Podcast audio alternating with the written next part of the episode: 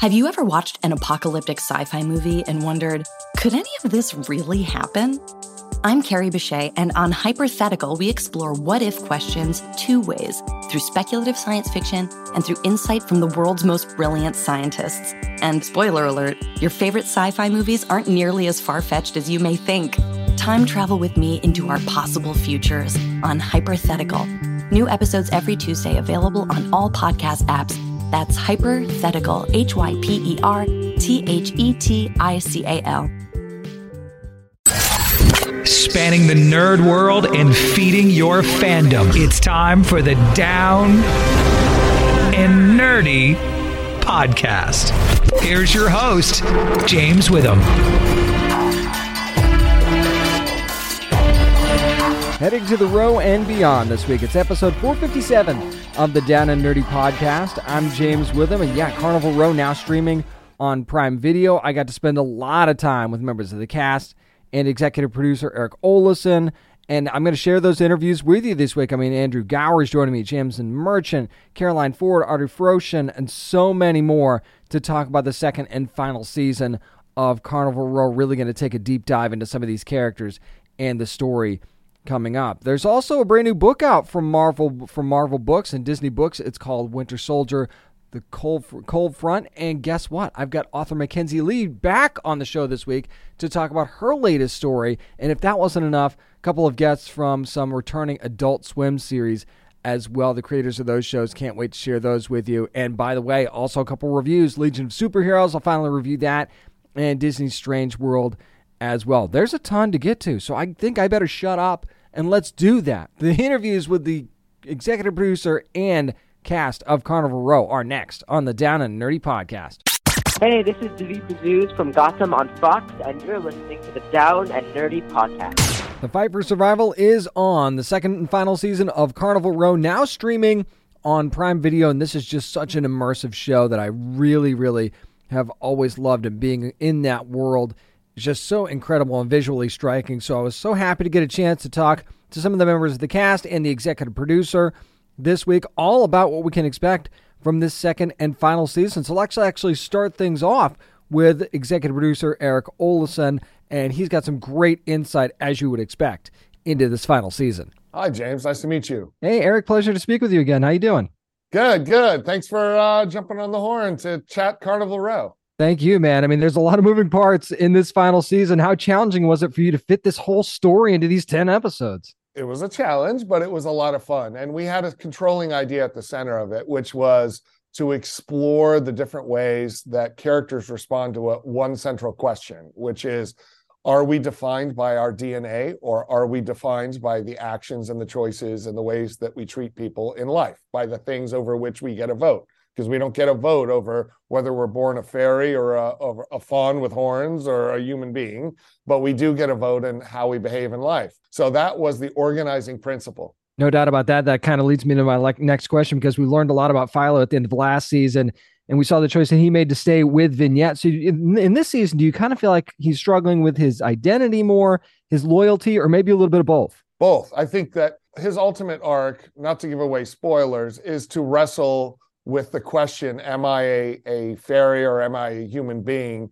And ultimately figure out by the end of the season that maybe it's not what I was born that matters, but what I choose to do in life that matters. I love the story for Tourmaline this season. Very, very different for her. As a matter of fact, how much can you tease for us about that coming up?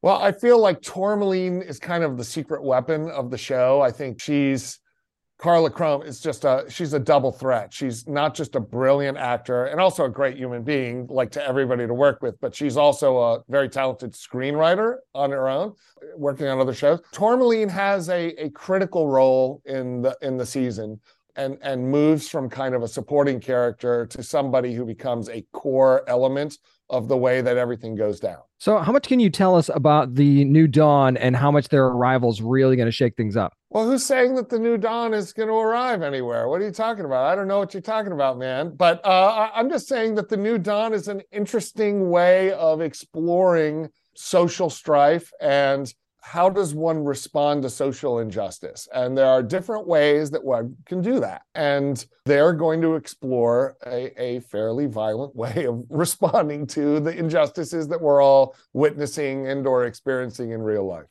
All right, I'm going to go one more for you, Erik, before I let you go. You guys have kept the character of Leonora under wraps quite a bit. We don't really know a whole lot about her, but we know that Joanne Whalley is a fantastic actress. What was it like to bring her on board? A joy. Joanne is a friend of mine personally. It's a long way from Sister Maggie and Daredevil, oh, yeah. but as far as I can, uh, I, I intend to work with Joanne every show I ever do for the rest of my life. She's a delight. And she will have also a, an important part of how the Rube Goldberg of the whole season fits together. Yes, she will. And we'll find out all about that. The final season of Carnival Row premieres on Prime Video on February the 17th. Erik, thank you so much for hanging thank out We. Appreciate it. All right. Have a good one. And since we're talking about that character and we're talking about the new Dawn, it's only right to kind of transition into talking to Andrew Gower, who plays Ezra Spurnrose, Tamzin Merchant, who plays Imogen Spurnrose, and David Gyasi, who plays Agreus Astrayon. So they have a very important role in that story. Let's hear more about it from them. So how's everybody doing? Grand. Hey, James. Grand really well. It's a fantastic season. I, I know that because I've seen most of it. So I got to say, Agreus and Imogen, they fled for a better life, Tamzin and, and David. And they've they're going to face some unforeseen challenges here coming up. So, how, how much can you tell us about how difficult it is for them early on this season? Gosh, I don't think we should do any spoilers, but it gets pretty tricky. All of the, I would say, all of the the comforts and the luxuries that they're both used to are very quickly taken away.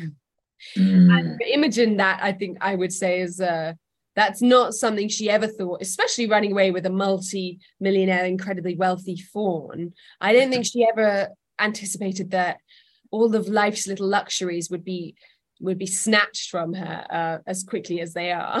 Yeah, that they are. I think it's fair to say that they are greatly tested on lots of levels. You know, internally, externally, and that you know that was quite exciting actually to read and go oh well what what does this mean? And then we'd finish it at two and be waiting for three and four. It'd be quite nice to kind of figure out and step through it or rather tentatively because i think both of us really cared about their relationship and where that had got to gotten to. So yeah it's it's a bit hairy out there for them no mm-hmm. doubt about that. Now, Andrew's social rank in society like the Burgue is extremely important, and scandal certainly doesn't make things any easier for the Spurnrose family. So, desperate men do desperate things. Are we kind of maybe underestimating what Ezra's really capable of heading into this season? Yeah, I think, as you say, desperate desperate men do desperate things, and I think uh, to be to be left without his his sister in a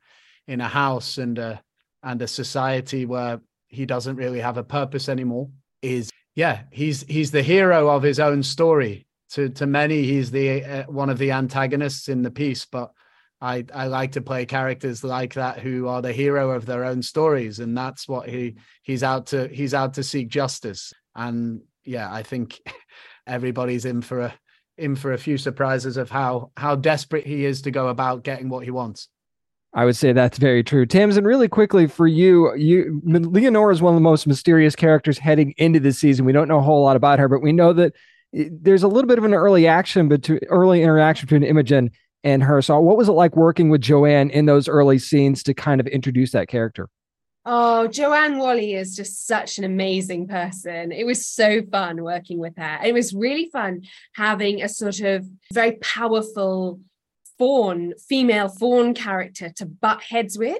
Because Imogen, I think, is she's faunish in her own way in that she's quite headstrong and she will kind of go head to head with someone. And Joanne just came in and was an absolute boss. And it was just so great to play opposite that power because Imogen has has had her own power in her own world and has wielded it sometimes like a sort of slightly despotic empress in her own house and and to actually then come in for Imogen, Imogen to step into Leonora's world and be confronted with this very powerful person with very strong ideas was that was really fun to riff off each other to see their similarities as well as the differences. It was really cool. No doubt. And wait to see what this trio's got going on in this final season because it's amazing. The final season of carnival row comes back to prime video on February the 17th. Tams and David, Andrew, thank you all so much for your time. I really, really appreciate it. Cheers, buddy. Thanks. Thanks so much. Since we're talking about Carnival Row, we can't not talk about the Burgue, right? So let's chat with Caroline Ford, who plays Sophie Longerbane, and Arty Froushan, who plays Jonah Breakspear. You know how interesting their relationship is. Let's dig into that with them. Arty and Caroline, how you doing? Very, Very well, thank you. So let's throw this one out to the both of you. I feel like the alliance between Jonah and Sophie's always been a very uneasy one, at least in my opinion, anyway. So how would the both of you describe that relationship? Unstable, fragile, lustful, confusing, Paranoid. paranoid. Paranoid. I think uneasy is a really great word, actually, and sums it up pretty well. I mean, they're sort of in an alliance, but also locked in a battle of of wits, you know. So you can never, neither of them quite know where they stand with the other. And that's quite exciting to play and to watch, I think. And they need each other. Oh, no doubt. Yeah. No doubt about that. Yeah. Caroline, I was trying to figure out a way to ask you this without spoiling anything. So I'm I'm gonna try this. So so Sophie presents herself. She's really strong and confident. We see that a lot. You see it in her eyes too. Do you kind of think we're gonna get to see more of who Sophie truly is and what motivates her this season, though? And I think you already know where I'm going with this. Yes, you definitely do. I think this season focuses a lot more on what's underneath the mask, Sophie mask, Sophie game face. And then what I love about this season is that, yeah, you understand where she's coming from a lot more. You meet the interior Sophie more in depth. No doubt about that. Yeah. Yeah, you guys will find out soon enough. Arty, I kind of feel like we didn't get to see Jonah the Chancellor a lot last season. Obviously, it's just kind of kind of thrown at him a little bit. So, how do you feel like he's handling the pressure, especially early on this season? I don't think he's doing too well, actually. I mean, he's got big boots to fill, and you know the the society or the the city that he is suddenly at, at the at the steering wheel of is in more disarray than it's ever been, which is saying quite something because you know it's saying a lot because the first season it was already pretty chaotic. So he, I think he's really struggling. He's struggling with being able to do it, but also whether he wants to do it. Part of him, I think, wants to be a strong leader, and part of him it doesn't and and wants to run away and and doesn't think that this is his destiny but he's he's caught in between those two things Absolutely. I'm kind of curious to see how you guys answer this next one. So, who would you say is your character's biggest rival or the one that concerns them the most? So I I would say that Sophie's biggest rival is in this is Weintraub because he is smart and sees sees things and is coming from a world completely other than hers. So she doesn't understand him fully, which is terrifying for her. Arty, what do you think? i think it's probably sophie for jonah although the problem is the, the thing about jonah's position is that he's very lonely he can't even trust his his most intimate advisors you know and and he's struggling with that also with millworthy and Mhm. so you know he doesn't know if these people are his closest confidants or his his worst rivals and he's trying to figure that out the whole time and so it's quite um discombobulating for the poor guy Yeah, and wait till you guys see how it goes down on February the 17th. That's when the final season of Carnival Row premieres on Prime Video. Caroline, already loved your work this season. Thank you so much for the time.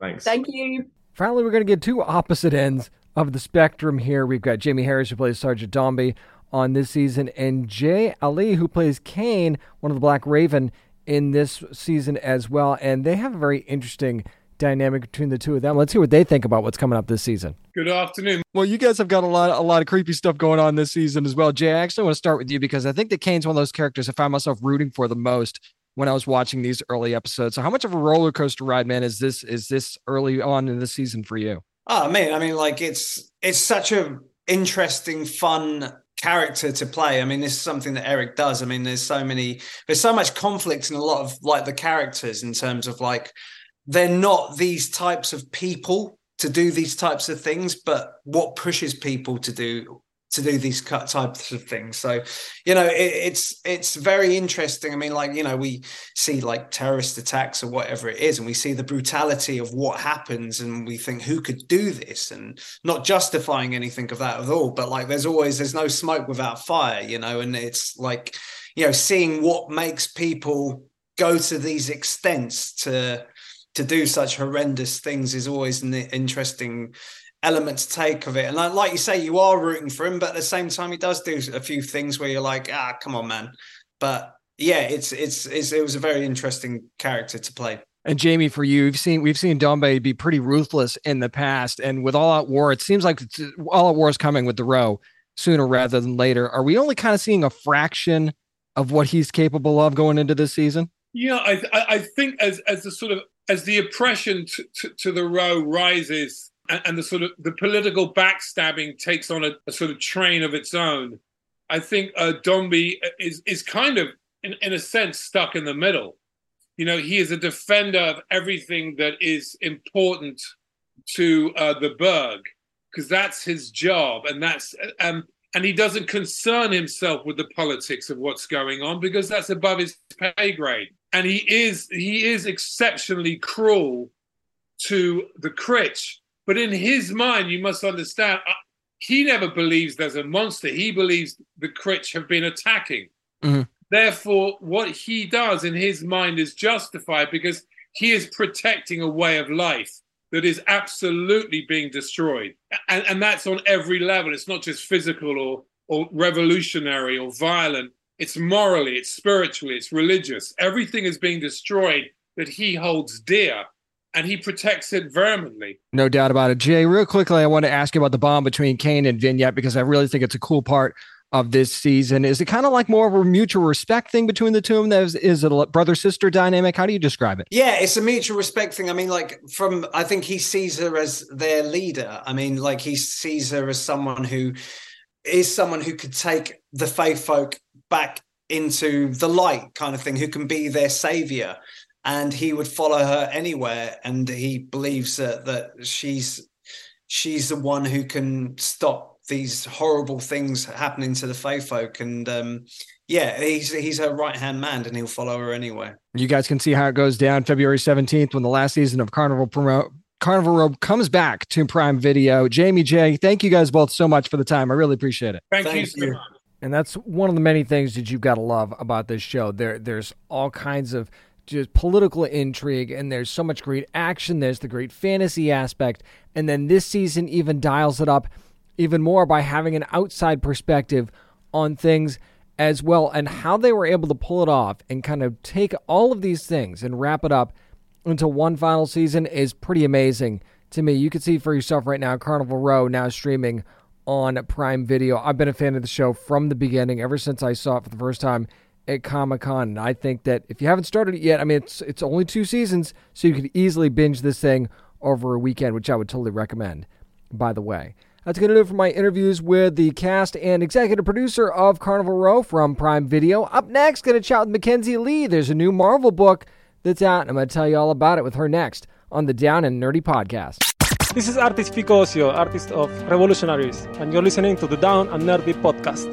If you're a Marvel fan, this is one that definitely needs to be on your radar. New book, The Winter Soldier Cold Front, is now available from Disney Books. And this is a name you might recognize from an interview we did a couple years ago as well for another Marvel book. It's author Mackenzi Lee. Mackenzi, how are you? I'm great. Happy to be here with you. So happy to have you back. And I was looking forward to figuring out what your third book was going to be in this Marvel series. So how excited were you to tell the story of the Winter Soldier? Wildly excited. The the Ed Brubaker run of Winter Soldier comics is like what made me a comic book reader and the first like set of comic books that I really fell in love with. And because of those, Bucky Barnes and the Winter Soldier have been my favorite comic book character pretty much forever, as long as I've been reading comic books. So it was this was this was the dream project. They've all been great, but this one was the dream.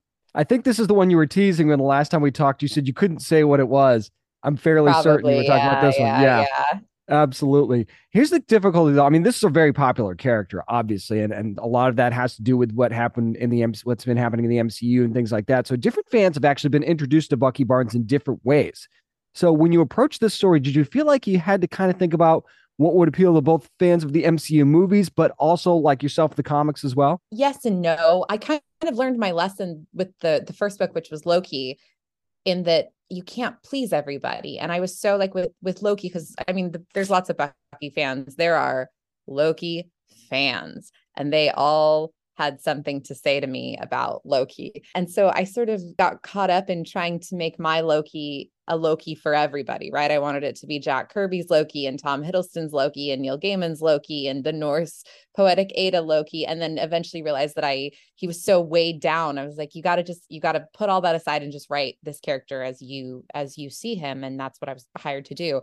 So I feel kind of like by the time I got to Bucky, I was like, ah, this is a snap after Loki no fans scare me after the Loki fans. You had to get the first ca- hardest character out of the way first. I It truly did. Move that I off was- to the side. Baptism by fire. It's been a cakewalk since then. One way to get involved with that. So Cold actually has two timelines at play here, which I love. 1941, we've got 1954 as well. I think that makes the story a lot more interesting too. So it's Bucky's story, but did it almost feel like you were working with two different characters, which makes sense? Yeah, absolutely. And that was part of like what appeals to me so much about the Winter Soldier and about Bucky Barnes is are these questions of identity and who you are when sort of everything essential about you is stripped away from you, what's left and how does who you are always stay and does it sort of fight its way through through any sort of veneers that, that are put over it. So it it felt like writing two different characters because it is two different characters in a lot of ways. It's the same person but two different characters that then sort of intersect and one of them realizes who he is at the at the end. And it was it was a tremendously fun challenge. I I knew from the start that I wanted to do these two timelines. I presented them because when I initially talked to Marvel, they sort of said, "Do you want to write about Bucky or do you want to write about the Winter Soldier?" And I said, "I want to do both." When you have this character who's existing as two different people in two different timelines, I'm like, why not take advantage of this and use this to create these sort of parallel storylines that eventually intersect and talk about these these two different time periods. So it's something I've always wanted to do as a writer is write a dual timeline book, and this just felt like the the perfect opportunity and the perfect vehicle for it.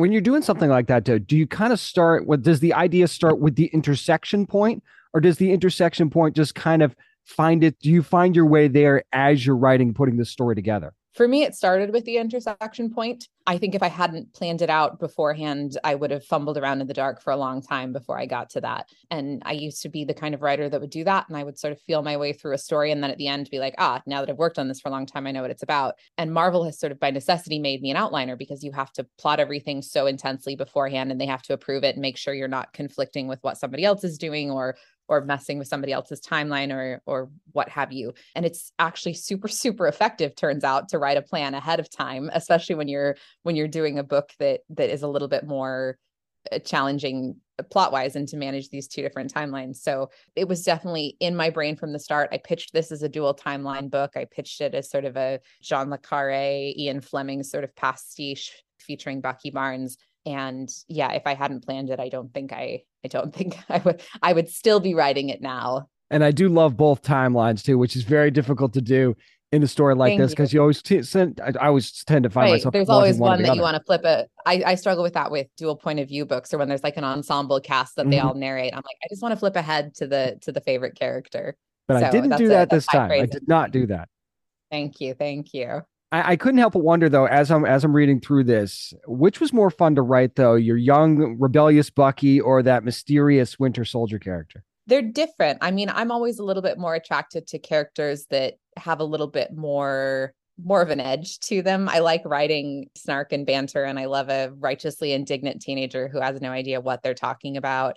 And so I was more attracted I think to Bucky because I could he can he can be a little sassy and he can talk back and he's a snarky jerk and um he's six like he's a 16 year old boy whereas the winter soldier is very much like essentially created to comply and to not question and to follow orders and not talk back to things. So I found the humor though in the Winter Soldier timeline comes through the people around him, which specifically he has a handler he works with called Rostova. And I enjoyed sort of the the dynamic of the two of them, of of him sort of being the straight man to her, making very dark jokes that he has no idea what she's talking about because he just is sort he's essentially a blank slate so I ended up finding a way to sort of snark and snark in both timelines. But there's there's more, I don't know, there's more, there's more discovery in the Winter Soldier timeline. He's actively chasing like who he is. Bucky is sort of unfurling the mystery as he goes, and those present different challenges and also different fun as a writer. In the Bucky timeline, he's interacting with this this young sort of chess chess champion who he ends up having to go on the run with when they both accidentally witness a murder together and they were sort of a fun dynamic to play off of. And i i enjoyed writing about that sort of teenage obsession. When you meet someone and within five minutes you're like i can't imagine my life without you. And also i, I love stories about people who who come into our lives very briefly and yet still have a very deep impact on us. So all that being said there is no answer. I loved them both. They were both really fun for different reasons of course, you'd say that, and I can't blame you either. By the way, that's not a cop out at all. I, I loved them both too. It's, and bring- I, now, now that I'm at the end of the series, I keep getting the question of like, which one was your favorite to write? And it's like, well, that's not fair. Yeah, I loved, right. hated them all. Right, they and all gave me trouble. They were all wonderfully fun. Like, you can't exactly. Exactly. You bring up Rostova though, and that was a character that really caught my attention because I keep thinking, okay, where did I, where have I heard that name before? And I know that there was Rostov in the stories in the in the comics, but not a Rostova. I know you've got Karpov in the story as well. So talk about the decision to bring the character of Rostova in and that dynamic between the two of them a little bit more because I found myself really hating her at first, but liking her more as the story went on.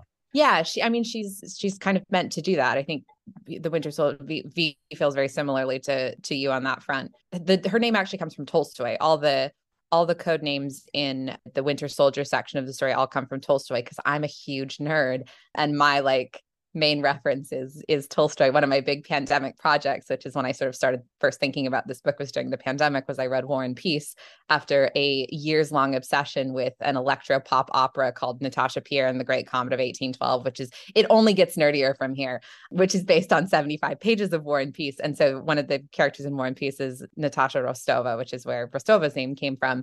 And then the Winter Soldier's code name at the time is Vronsky, which is Count Vronsky, Vronsky from Anna Karenina. And then as you dig back into his sort of past we get into all these all these other tolstoy related code names.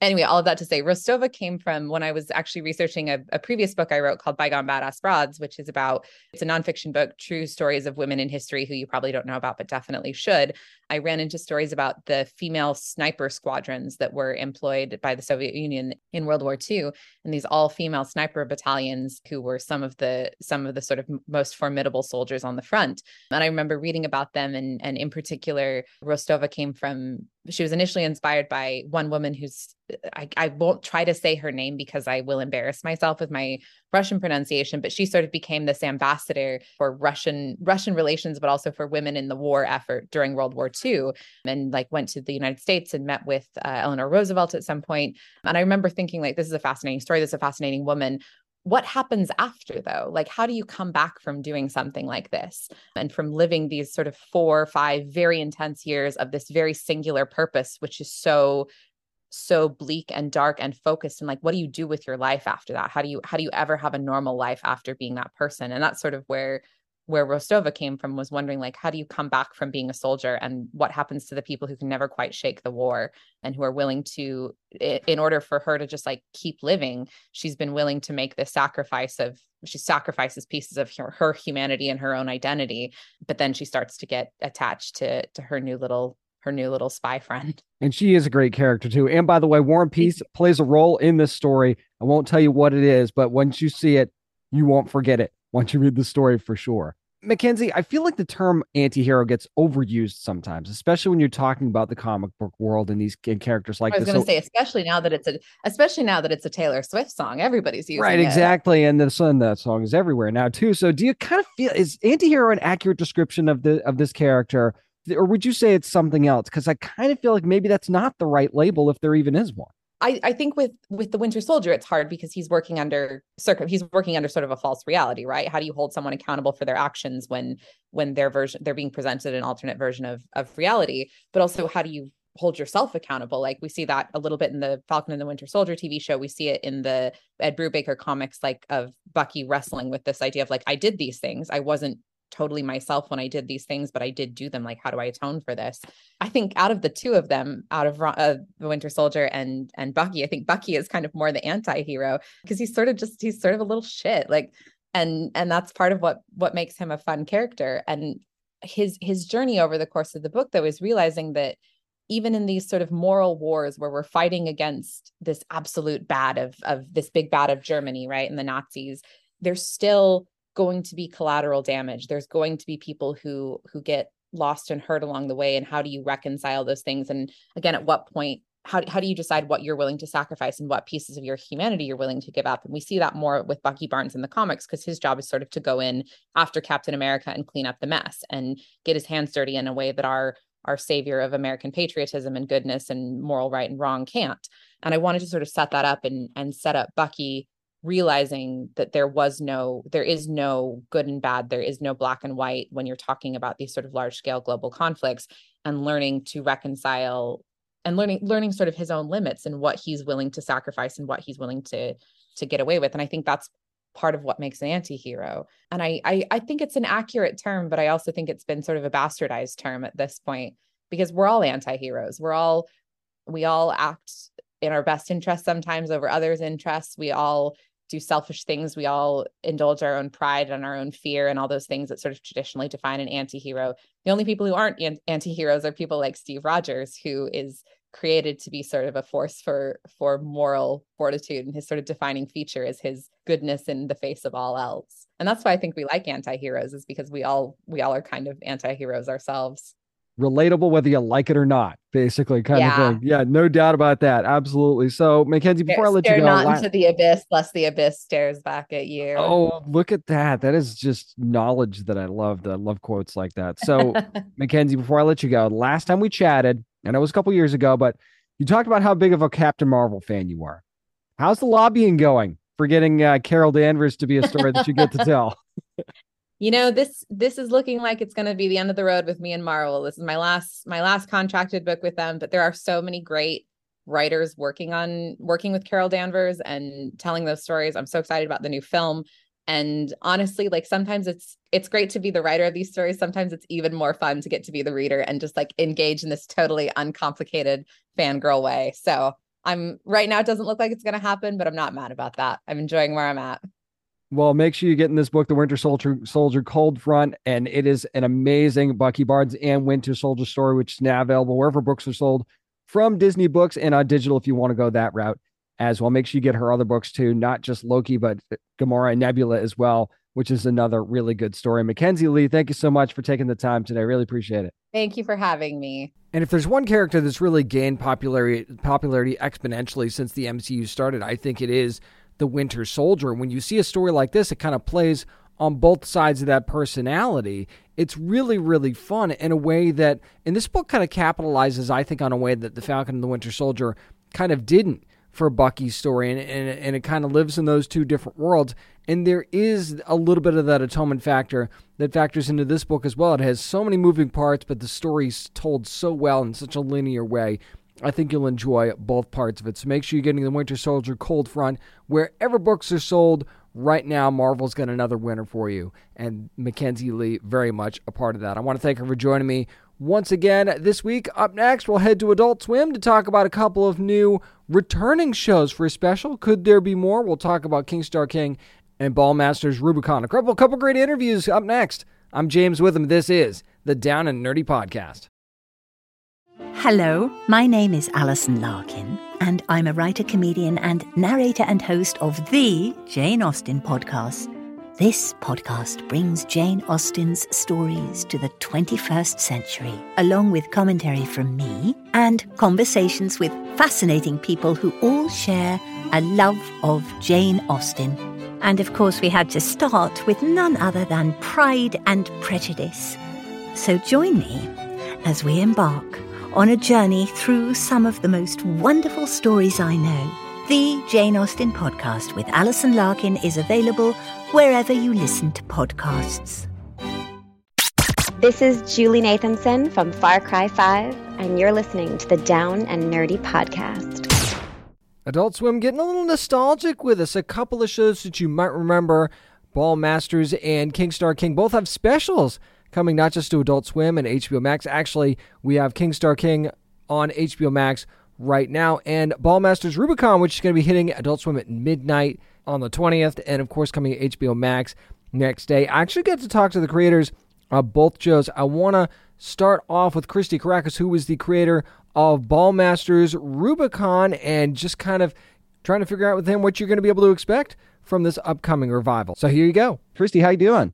Hi, good. Hi, thanks for having me. Good to have you here. So it's been almost three years. Can you believe three years since the big cliffhanger from season two. Fans have been hanging on for more ever since. Was there ever kind of a time though that you felt like you might not be able to come back and revisit that? Yeah, the whole time it was crazy because it was like, you know, it was COVID happened and all these crazy things happened, and this special's been sort of brewing for a while. There's and there's been these weird little, not hiccups, but you know, again, COVID and everything. Uh, I'm just so excited that people can see it now because it picks up right where season two left off, and I wish it could have come out sooner, but it but it but it, it's coming out and it's I'm really psyched about it. I'm just psyched. I hope people like it and worth the wait. I'm sure. I'm sure that fans will feel the same way about that for sure. One thing, although that that fans have kind of noticed since the trailers come out though for Ballmastrz Rubicon was that they're the the animation style is a bit different and some of the character designs are, are a bit different as well. So why do you feel like this was the right time to kind of change things up a little bit? We changed studios. I mean, we, we did the first two seasons at Titmouse. And what happened was um I always wished I could do it at an anime studio. I just didn't know how or I didn't have the connections or whatever. I, I have a friend, this guy Silas Hickey, he has this company Custom Nuts. He he works in Japan and I go to animation festivals. And I was talking to him at this festival, Annecy in France, and we were talking, and I'm like, man, I'd love to do it like you know as an anime. He's like, well, I know these studios, and we started talking, and we we he talked to some people, and he, we kind of made it happen. And Adult Swim was into it, so we worked with Studio 4C. Which I've been a fan of. I mean, I couldn't even believe it happened. I've been a fan of like Studio 4C made Mind Game and Tekkonkinkreet and Detroit Metal City. So many oh, things nice. I love. I mean, so many things. I just couldn't believe it. They happened to have a slot when we were ready, and and it just it just really worked out. Takashi Nakamura was the animation director. He was the animation director of Akira and, and a whole bunch of other things. I mean, he worked on you know Ghibli films and all this. I mean, really the stuff that got me into anime when I was younger. So it was totally amazing. So when we did that, I would send rough sketches, and we were kind of like, hey, why don't you guys redesign the show, you know, in your style, and let's and let's and do a new look. And we talked a lot about it because in, in this is spoiler talk, but you know, they go into space. And originally I was thinking of it being kind of a Macross Gundam kind of look, but mm-hmm. I, I, just sort of felt like it was too obvious. And I was like, well, maybe we go retro because because Nakam- Nakamura had worked on a lot of things like Gold Lightan and Yatterman and these kind of older 70s shows.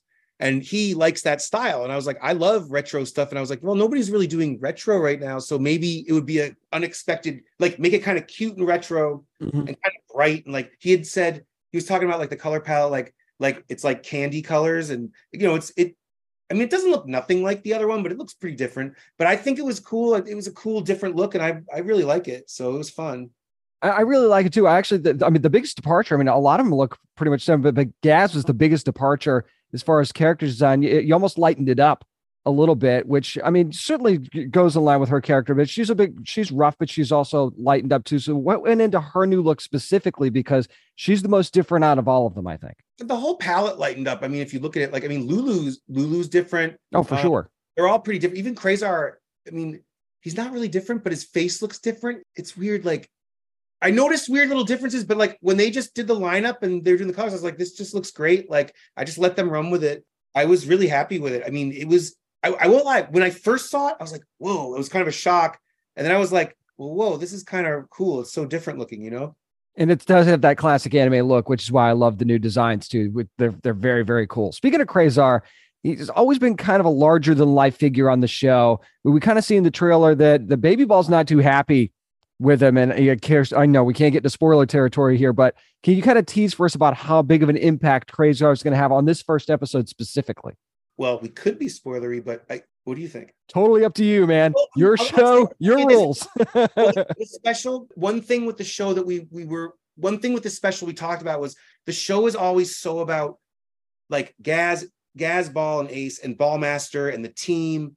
And since things have changed so much, we were like, let's and Quasar is kind of a fan favorite, and we were like, let's oh, make yeah. this a Quasar story. And we we talked a lot about combining characters that don't usually have the Ace story. So like like Ball and Quasar don't usually interact and, and they're, mm-hmm. they're both so funny. It was like it kind of just i mean it really wrote itself. When we started working out we're like this is just funny. These two are funny together.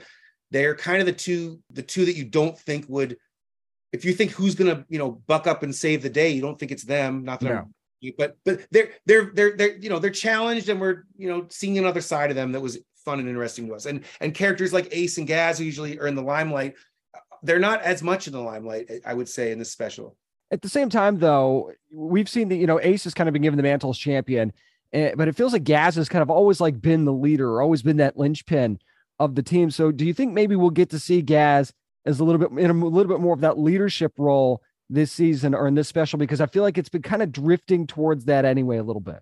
Yeah, I mean the whole I think the whole arc of like season one and season two was that Gaz being this mess up and you know kind of redeeming themselves and stepping up and I I think I think she did that in season 2 and now this is kind of like again we were always talking about trying not to keep things one note having the characters kind of change and grow and evolve and and, and what that might what that might mean. And even with this special like this special we're hoping is this is kind of the launching point of a season 3 or or more specials and it really sets up what could come next. And i think it could be really fun for all the characters because they're they're all kind of gonna i mean we had so many story ideas. We we brainstormed all these ideas that we didn't even make it in the special that Wow. like we're so excited if we have more like we have so many things of where this is going and for all the characters that- which would be really fun i think to kind of see them grow and be challenged and will they step up and can they you know save humanity and stuff That is good to hear. Fans will be excited about that for sure. Talking to Christy Karacas, who's the creator of Ballmastrz, and this one, Ballmastrz Rubicon, going to premiere on February the 20th on Adult Swim and next day on HBO Max. Now, Christy, I, I got to tell you, I'm watching this thing and it's hard not to love the music. I mean, I was getting David Bowie vibes, a whole bunch of other stuff, just listening to the music in this special. So, did you kind of have any influences when coming up with the soundtrack for this thing? Because because I loved it. Joe Wong, who does the music for, he did the music on Superjail and Ballmastrz, and then Morgan Fallon sings on that kind of. Well, this is kind of a spoiler too. There's this kind of anime theme song, but um, it was inspired by.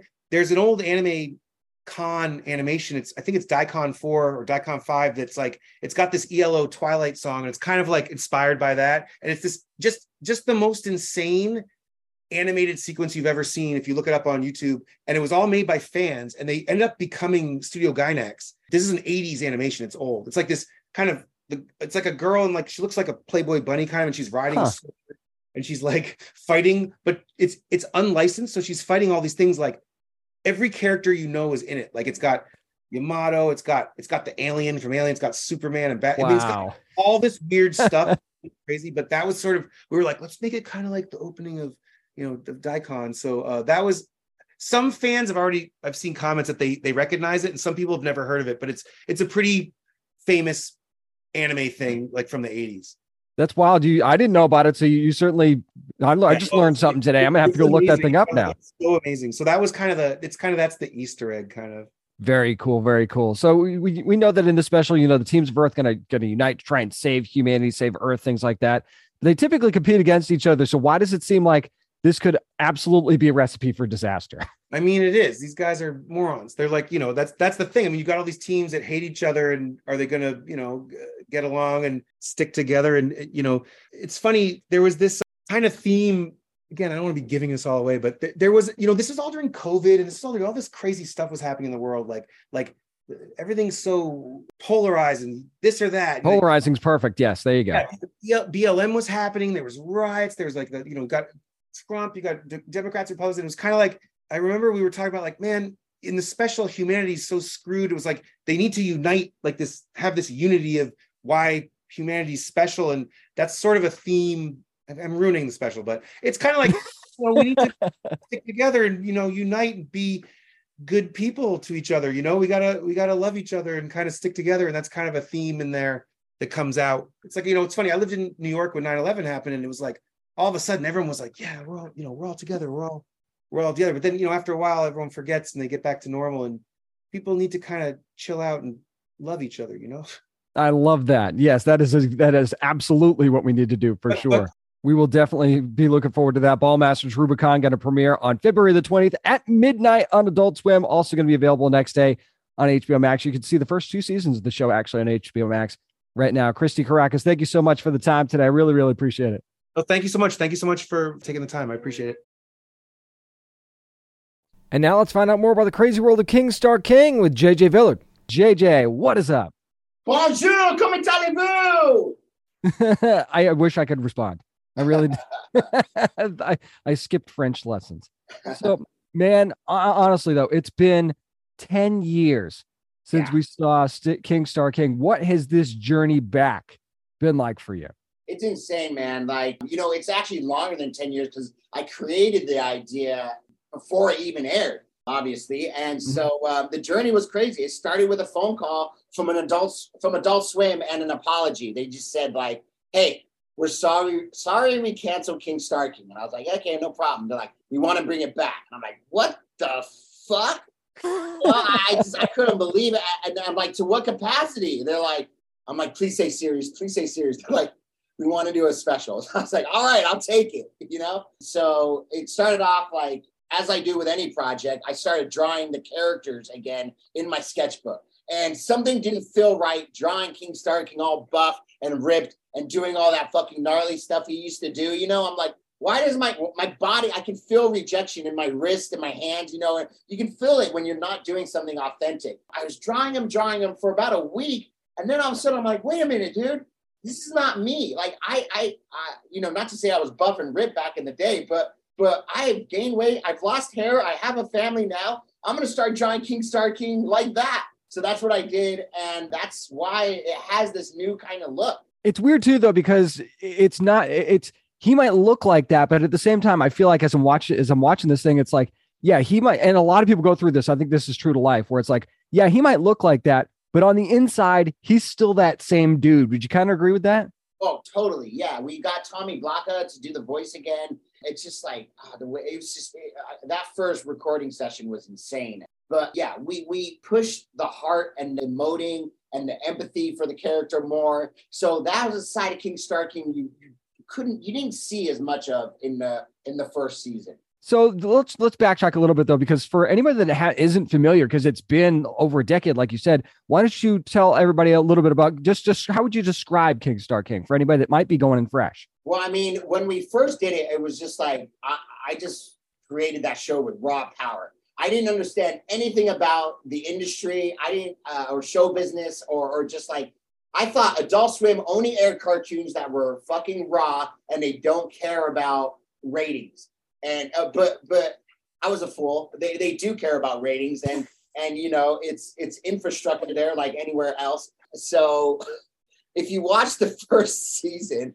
it's crazy. It's out of control. Mm-hmm. And like like I was at the time, you know. So yeah, it's about a space age guy that well, if you really want to go back, Mike Lazzo first asked me to do a sister show for Superjail.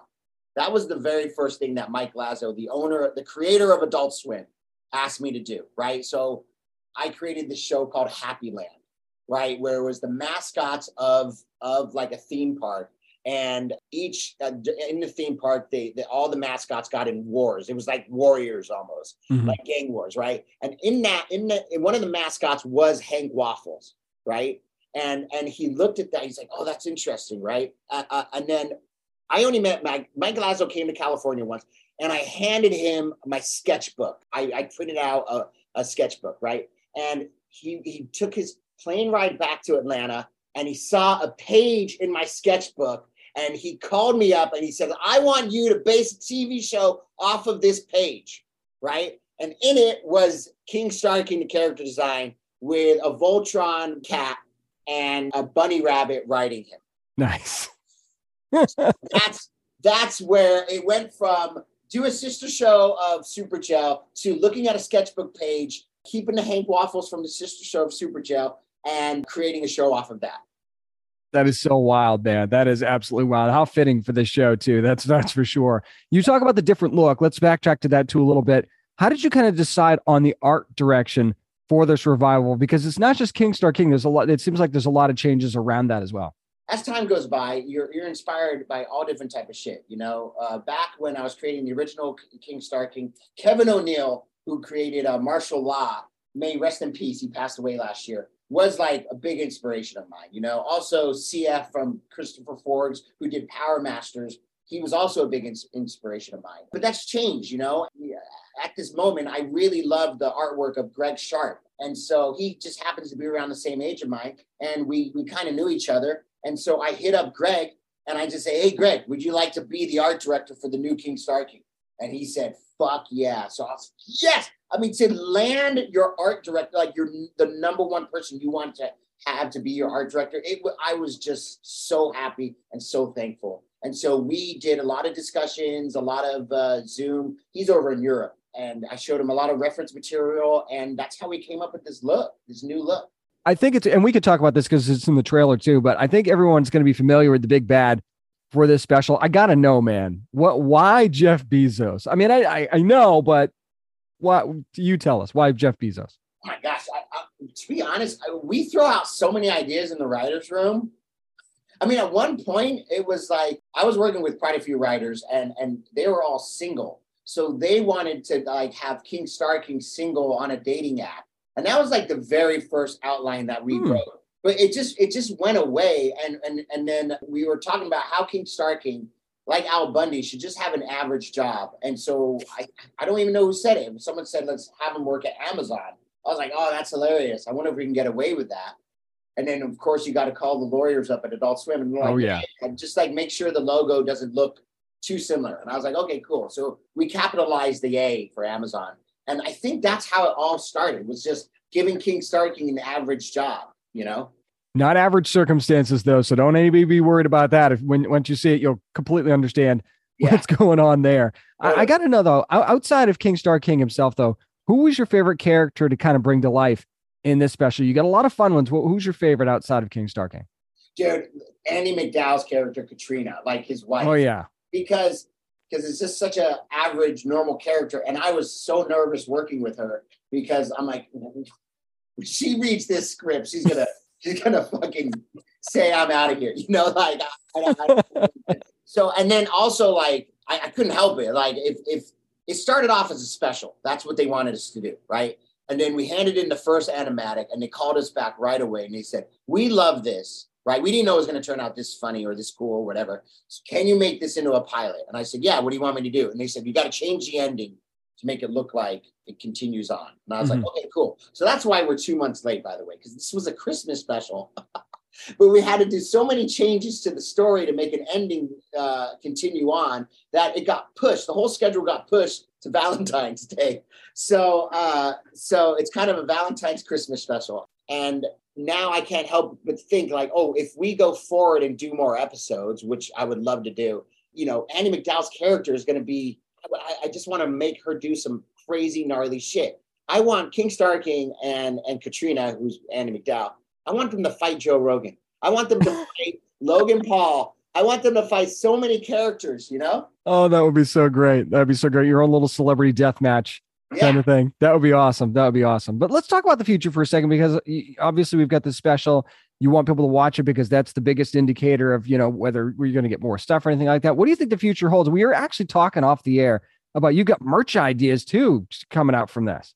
Oh yeah, yeah. Well, right now they're in negotiations of making a skateboard, but since like Warner Brothers merged with Adult Swim, getting your own, pro- uh, getting like merch isn't as easy as it used to be when it was just like Adult Swim gave the okays, you know. Oh, sure. So we have to go through all the lawyers and shit over at Warner Brothers, which is like you know a lot. It's a lot more corporate. You know, the infrastructure there is very real. So yeah, hopefully our t-shirt, uh, t-shirts, skateboards, and uh, stickers will be coming out. So I'll let you know about that. And Definitely. you're doing such an awesome job, James. I will fucking hook you up. Nice, nice. I love it when I get the hookup. I will wear it proudly, my friend.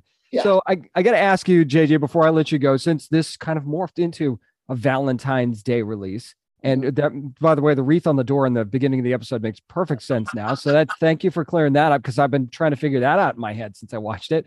But I got to know what does a guy like King Star King get his wife for Valentine's Day?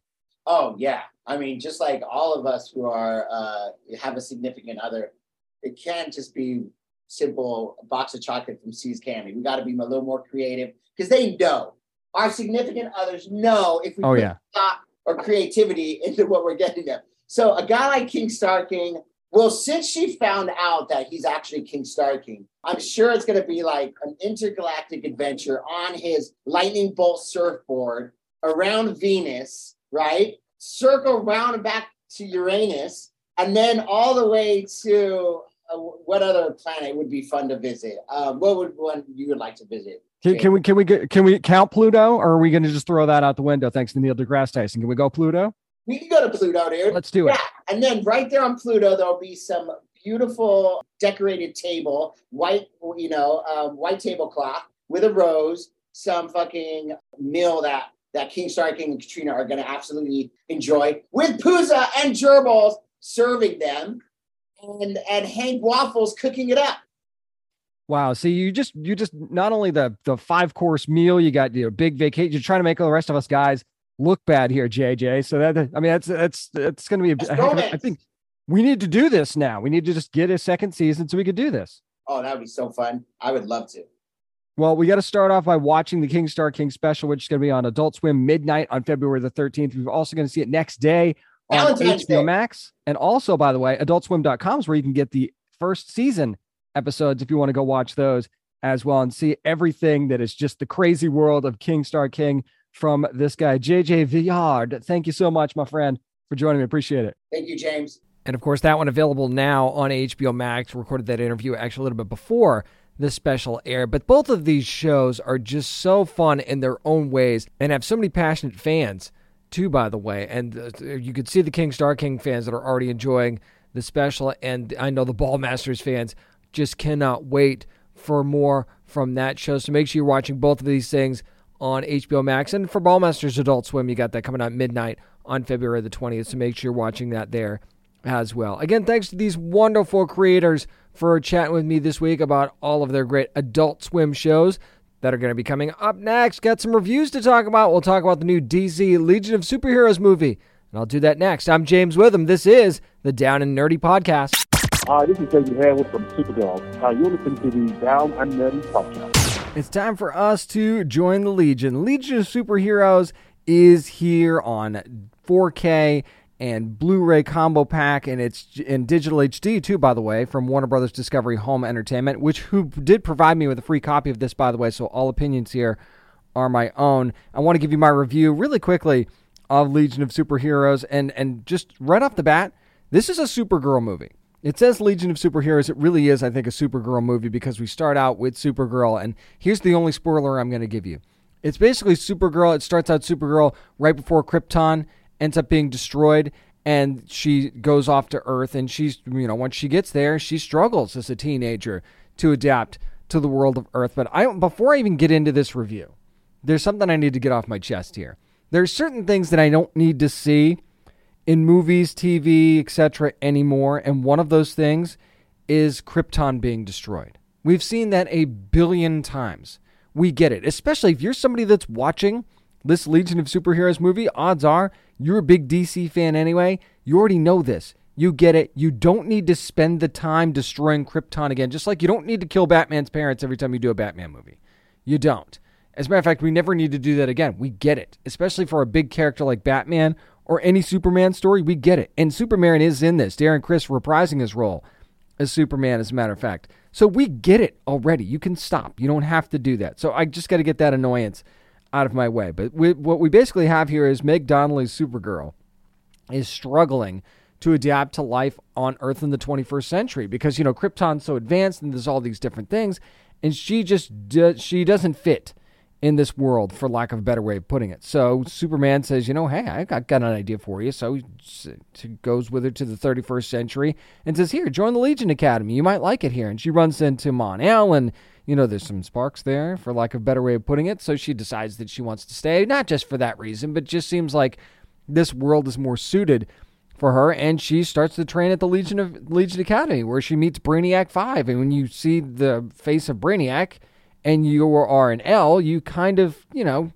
you, you, you react in a in a certain way, which she does, and then it's it the, the the dynamic between the two of them becomes very very interesting as the movie goes forward. I think Harry Shum Jr. did a great job as Brainiac 5. I, I think that this cast overall did a really good job. And so, she, you know, this movie deals with, you know, her training and meet, meeting some other young heroes that are very obscure names, by the way. You're going to need to hit the wiki hard for some of these names. Even even I didn't recognize some of the names of some of these heroes and legionnaires. So, and, and you even see her struggle to adapt to this world as well. Kara does, but but you, you sort of see her kind of start to find her footing, and there's a threat that that threatens the Legion Academy that they have to figure out and deal with, and there's a couple of twists involved there as well, and and overall. It was a decent movie. Did it blow me away? No, it had it had a couple of nice little twists to it, but it didn't necessarily blow me away. I thought the action was good when it was there. I thought that the the young heroes bonding together and being basically, for lack of a better way of putting it, this is going to make me sound like an old man, and I hate that. But it's it's it's you know very appropriate for their age. You know, these are teenagers that we're talking about, or at least young adults, and they they're acting accordingly. Quite frankly, so I mean, if that annoys you, that's fine. But at the same time, it's on brand. You have to know that going in. So if you think that you know Legion of Superheroes, ah, it's a deep cut DC movie, so you got to do certain things X, Y, and Z. No, you don't necessarily have to do that. They they very much went outside of it, made it a Supergirl story, made it about more obscure heroes that aren't on the main line, and it was almost refreshing in a way to kind of have a little bit of a break from that. Does that mean I never want to see another Batman, Superman, etc. movie? Absolutely not. I do, but at the same time, it was kind of refreshing to take a little bit of a break from that and have more of a Supergirl type movie. And, you know, there's a lot of heavy focus on Brainiac as well. Do we get as many of the Legionnaires in this movie? No, I'm not going to tell you no, as far as that goes. But you see Kara sort of find her way in this movie, and I think that that's a really, really neat thing. You still see Superman, you still see Batman, you still see the Flash, but they're not the main point of this story. And I think that that is the credit to the writers, writers of this thing, Josie Campbell involved in that, and you've also got Jeff Wamester, who's who does a good job directing this thing. The animation style is is I like the new animation style. It's very much say, as the same as Superman Man of Tomorrow. If you watch that DC animated movie, it's it's very similar to that. And I, I just the direction that this thing is going is a very interesting one because if you stick around for the post credit scene at the end of this movie, there's something very interesting that happens that hopefully sets up future projects. I don't know what the plan is with Warner Brothers Discovery going forward, and you know James Gunn and Peter Safran's plans and what that's going to do for this DC animated universe. But I really hope it's allowed to continue as it is because they're telling some really good stories that we'll probably not see, either never see or not see for a very very long time on the big screen in live action or in any form in animation in the main connected universe. So I really hope these movies are allowed to continue. Again, not a huge, huge winner for me. I'd watch it again though, especially since it sort of sets up a larger threat. I'd watch it again. It was it was interesting enough, and I thought the acting was the voice acting was was really really good. Legion of Superheroes. I would definitely recommend picking this one up and giving it a shot. That's going to do it for my review of Legion of Superheroes. Up next, we'll do one more. Talk about Strange World from Disney, and I'll do that next on the Down and Nerdy podcast. This is Aaron Pierre from Krypton on Sci Fi, and you're listening to the Down and Nerdy podcast. Finally, entering a world of possibilities. Strange World from Walt Disney Pictures Animation is now available on Blu ray and DVD and digital. And I wanted to finally give you my review of this thing. I wanted to wait until it came out on Blu ray and DVD before I did a review of this. I should tell you that Walt Disney Pictures did give me a free digital copy of this movie for review, and all opinions here are my own. So, if you're not familiar with Strange World, it basically deals with three generations of the Clade family. They they started out as explorers, kind of evolved into farmers and other things, and basically the society that they were living in, it wasn't it, it was fine, but they you know they were struggling to to to survive and and have better resources. So, what do you do when that happens? You explore and try to try to find a way to improve your society, which is what they did. And that's kind of where the story begins. And I, I don't want to spoil too much. I'm going to have to do some spoilers to review this thing, but I really don't want to give away too much because basically you have Jaeger Clade, who's played by Dennis Quaid, the voice of Dennis Quaid, and he is your typical like buff explorer guy, like Indiana Jones times two as far as buffness is concerned. And he's got all the tools to be a great adventurer and explorer. But his son Searcher, who's voiced by Jake Gyllenhaal, not so much. But he has a, a brilliant mind, and he's a, he's a farmer, and he's kind of I don't want to say an environmentalist because I don't think that that's the proper way to put it. Now, I, I think that that's maybe how I would describe his son, Ethan, who's played by Jaboukie Young White, and and uh, very very well by by White by Young White, as a matter of fact. So th- you see how the this this Clade family evolves, and you find out that this movie tends to be more about the Clade family than it is about the actual world that they're living in and the mission. So that so the story quickly evolves into the Clade family themselves, and they have their difficulties, and you know they don't see eye to eye on a lot of things, and You know, Jaeger. Uh, there's there's a part of Jaeger's story where there's friction between he and Searcher, for obvious reasons. And basically, what what kind of ends up happening here is everybody gets stuck in their own head, stuck in their own world, for lack of a better way of putting it.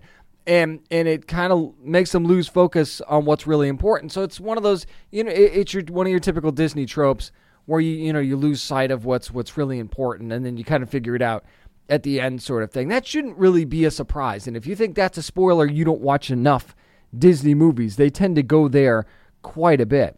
The problem with this movie for me initially is that it takes a long time for anything to happen. They, there's the whole story of them, you know, trying to go over the mountain to see what's on the other side, to to to see if there's uh, something better to help their society over there. And it turns out, you know, they end up falling beneath that, and they find out that there's whole there's this whole other world under the world, hence strange world, with all these different creatures and, and all of these different resources. And Pando is kind of what's powering their society. It's almost like think of it as like a little like a little um, dandelion flower or something like that, but the, it, there's energy inside of it, and it's dying off. And they're trying to figure out why that is, and that's why they're going on this venture in the first place, and they end up plunging into the depths of of their world, and that's where they find all this crazy stuff.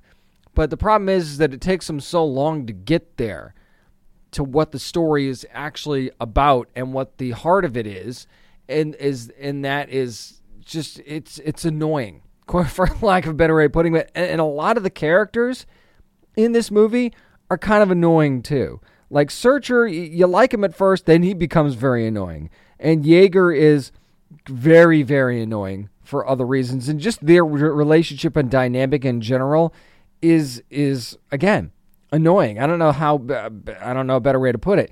The best characters in this story are Meridian, who's who's Searcher's wife and Ethan's mom, played by Gabrielle Union, and Ethan themselves. Problem is, is that you don't get a whole lot. You don't get a whole lot of them. You get you get more Ethan because Ethan becomes a bigger part of the story later on, but you don't really get enough of them as a central focus of the story because there's the story's so focused on the father son dynamic of Jaeger and Searcher, and not until really, really close to the end on the father son dynamic of Searcher and Ethan and that whole family. So it's it's just interesting that it takes them a while to get to the best part of their story. And that's not to say that there aren't good things about the story. There are, but at the same time, it took them forever to get there, and you keep waiting for that thing that makes you go, oh, okay, that's what's that's what this whole thing's supposed to be about, and, and they don't really get there in time. Now,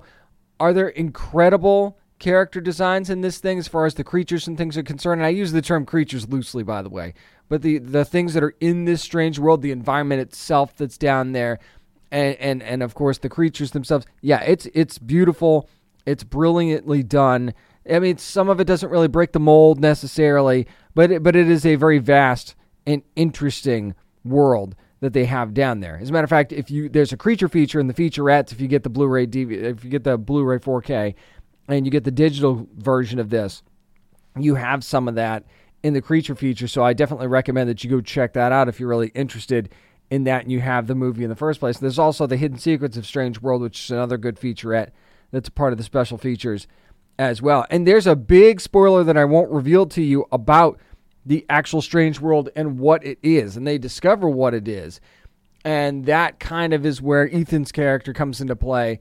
And, you know, who he really wants to be and what he really wants to do is it a large part of what they find out that this world actually is, for lack of a better way of putting it.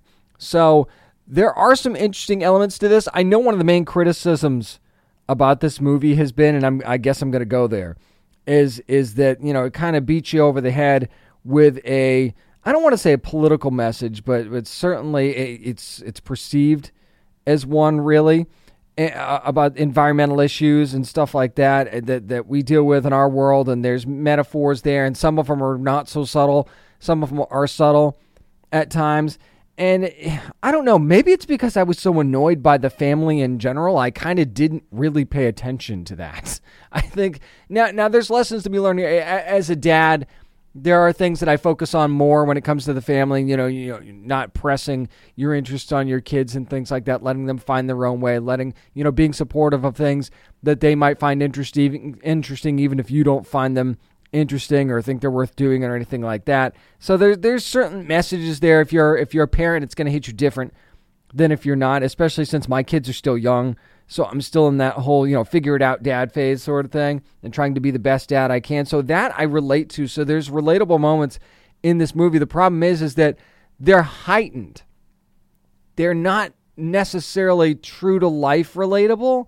It's it's a relatable message, but it's taken to another level of where it gets to the point where it's actually annoying and it's over the top. Now it doesn't mean that there aren't, there aren't people like that. There are, but at the same time, it's just taken to a different level. So I guess maybe I didn't notice the other stuff as much because I was so, you know, taken out of it by that, quite frankly. So are there good things about this movie? Sure. Are there things that really drive me nuts?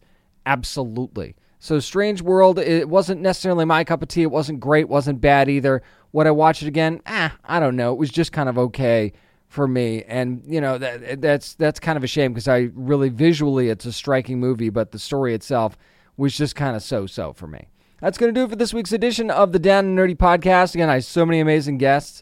I want to thank them all because they were all amazing. Go to downandnerdypodcast.com if you want to get more on us, and of course, follow along on social media at Down and Nerdy 757 on Twitter and Instagram, at Down and Nerdy on Facebook, at Down and Nerdy Pod on TikTok are about to hit a thousand followers there. Thank you so much. If you're one of those close to a thousand followers, going to be doing some TikTok live stuff. If you want to join me on that, so make sure it's at Down and Nerdy Pod. If you're a TikToker, follow. We're going to have a lot of fun on there. Going to be a really big extension of the podcast going forward. And also make sure you're subscribing wherever you get your podcast to, whether that be Spotify, Apple Podcast, Stitcher, wherever you're listening. I really appreciate that. And remember, you never have to apologize for being a nerd, so let your fan flag fly and be good to your fellow nerds. Have you ever watched a futuristic sci fi movie and wondered, but wait, could any of this really happen? And will I live long enough to see it? That's what our show Hypothetical is about. I'm Carrie Bechet, and on this podcast, we ask what if questions about the future. Like, what if we could read minds? What if the world's digital data was erased all at once? What would happen if the Yellowstone supervolcano erupted? Then we explore that question two ways through speculative science fiction and through dialogue with brilliant scientists. The result is a genre bending narrative that's interwoven with real facts provided by literal geniuses. And spoiler alert, a lot of the science fiction out there, it's not nearly as far fetched as you might think. Come time travel with me into the future on Hypothetical. New episodes on Tuesdays available on all your favorite podcast apps. Just search Hypothetical. That's H Y P E R T H E T I C A L.